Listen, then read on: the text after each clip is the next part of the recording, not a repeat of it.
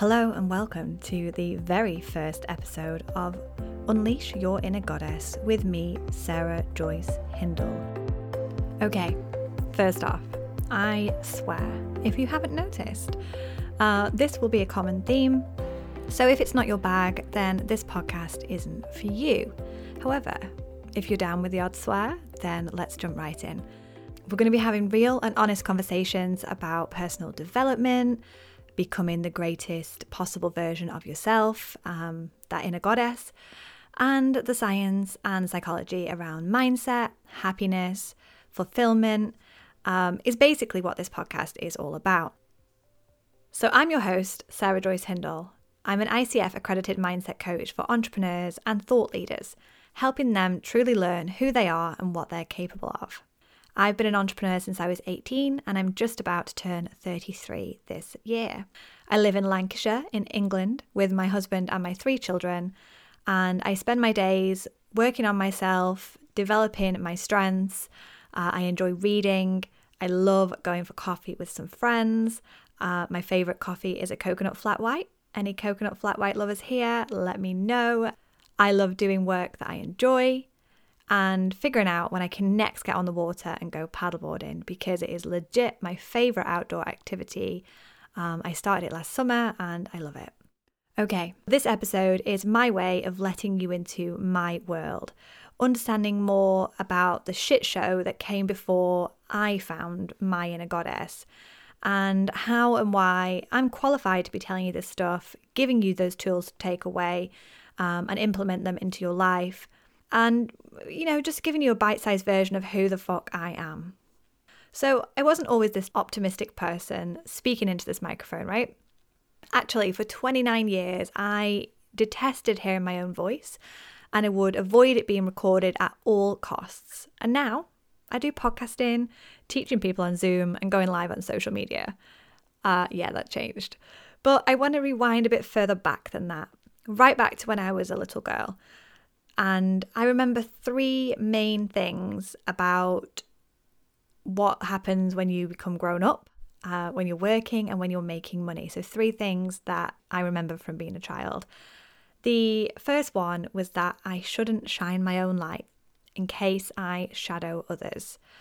I was told I had to dim my light and cater for other people's feelings in case they felt bad, in case they felt not enough.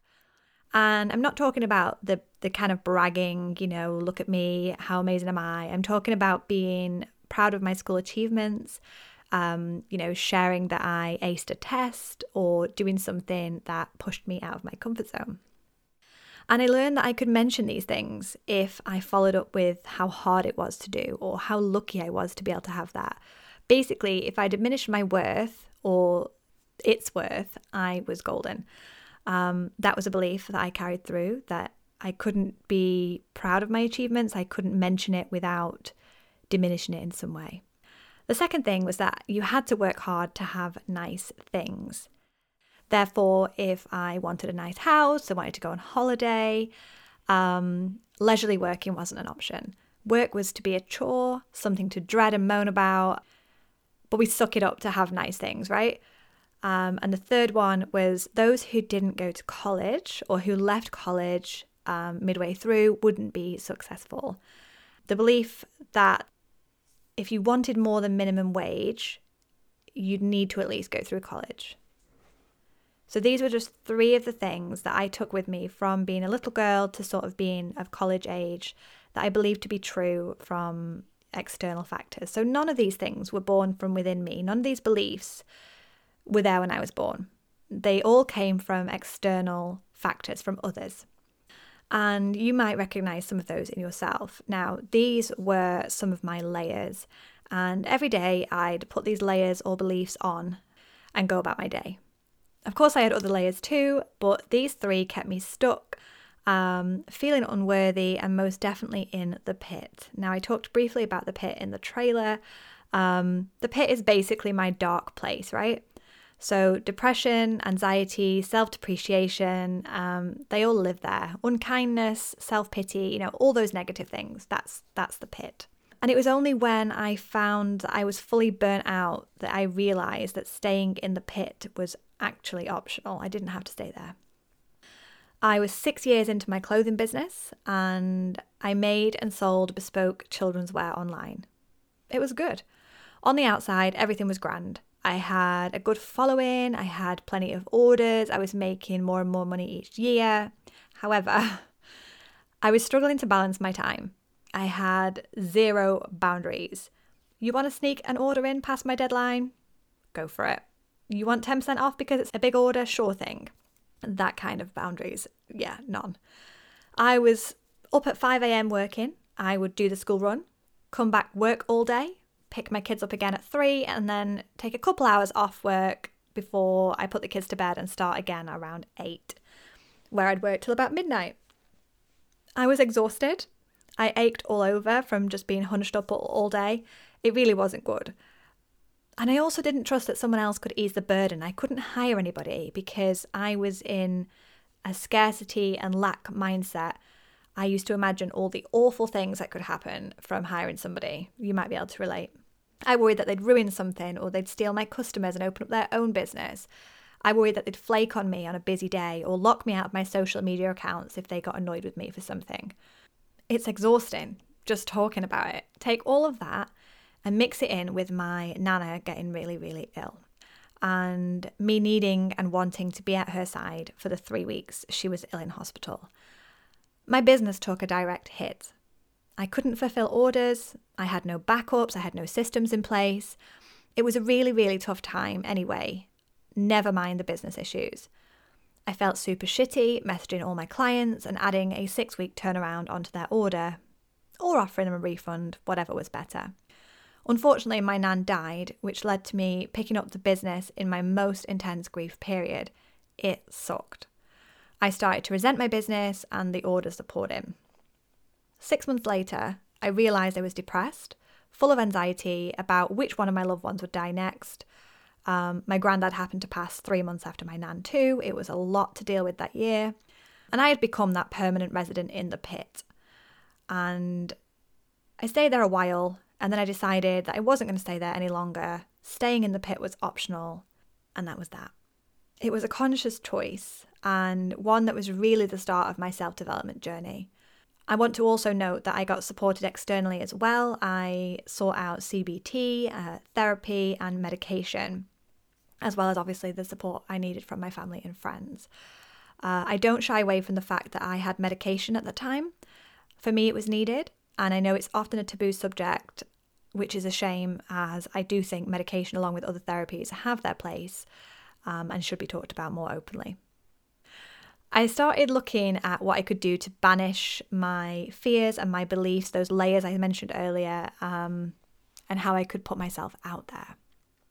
And I came across podcasting um, probably about six months into this developmental journey of mine and I listened to loads of podcasts. I built up my knowledge. I really got into it and I was like, oh, you know, I'd like to do a podcast.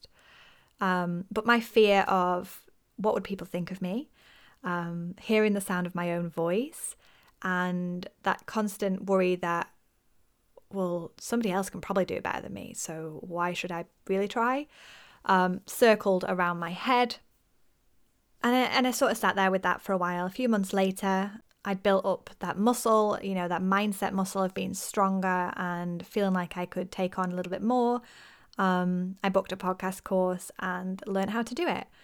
So, my first podcast was launched in 2020. And when I ended up having my kids home for 12 weeks through lockdown, I put it on hiatus.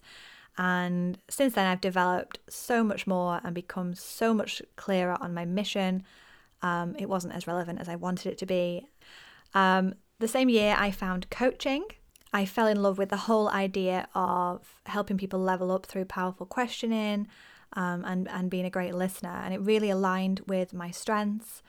So I enrolled with Optimus Coach Academy um, and did a really intense uh, ICF accredited qualification. Uh, I'm actually having the CEO of Optimus Coach Academy, Ruth Kudsey, as a guest later on in the year. So if you're interested in coaching, then that would be an episode to look out for. Um, but all this and my personal development work at home changed the way I viewed the world. And it all started with gratitudes. the gratitude journaling that I did was the start of domino motion for me, which was consistent action, small, consistent motion forwards. And that brings me to where I am now. But the real test was in August 2021 um, when I was diagnosed with skin cancer.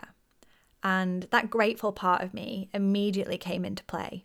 Things like, I'm so glad I've caught it early. I'm grateful to have private healthcare. And I'm glad it happened to me now and not the me from three years ago. All sort of were prominent in my mind um, when I received that diagnosis.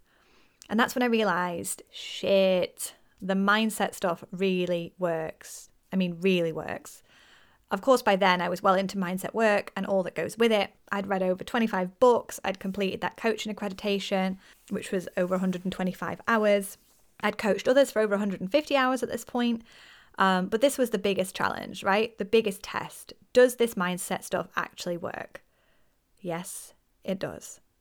I was booked for surgery six weeks later and they got all the cancer out, all clear. I healed and then I put my learnings into action.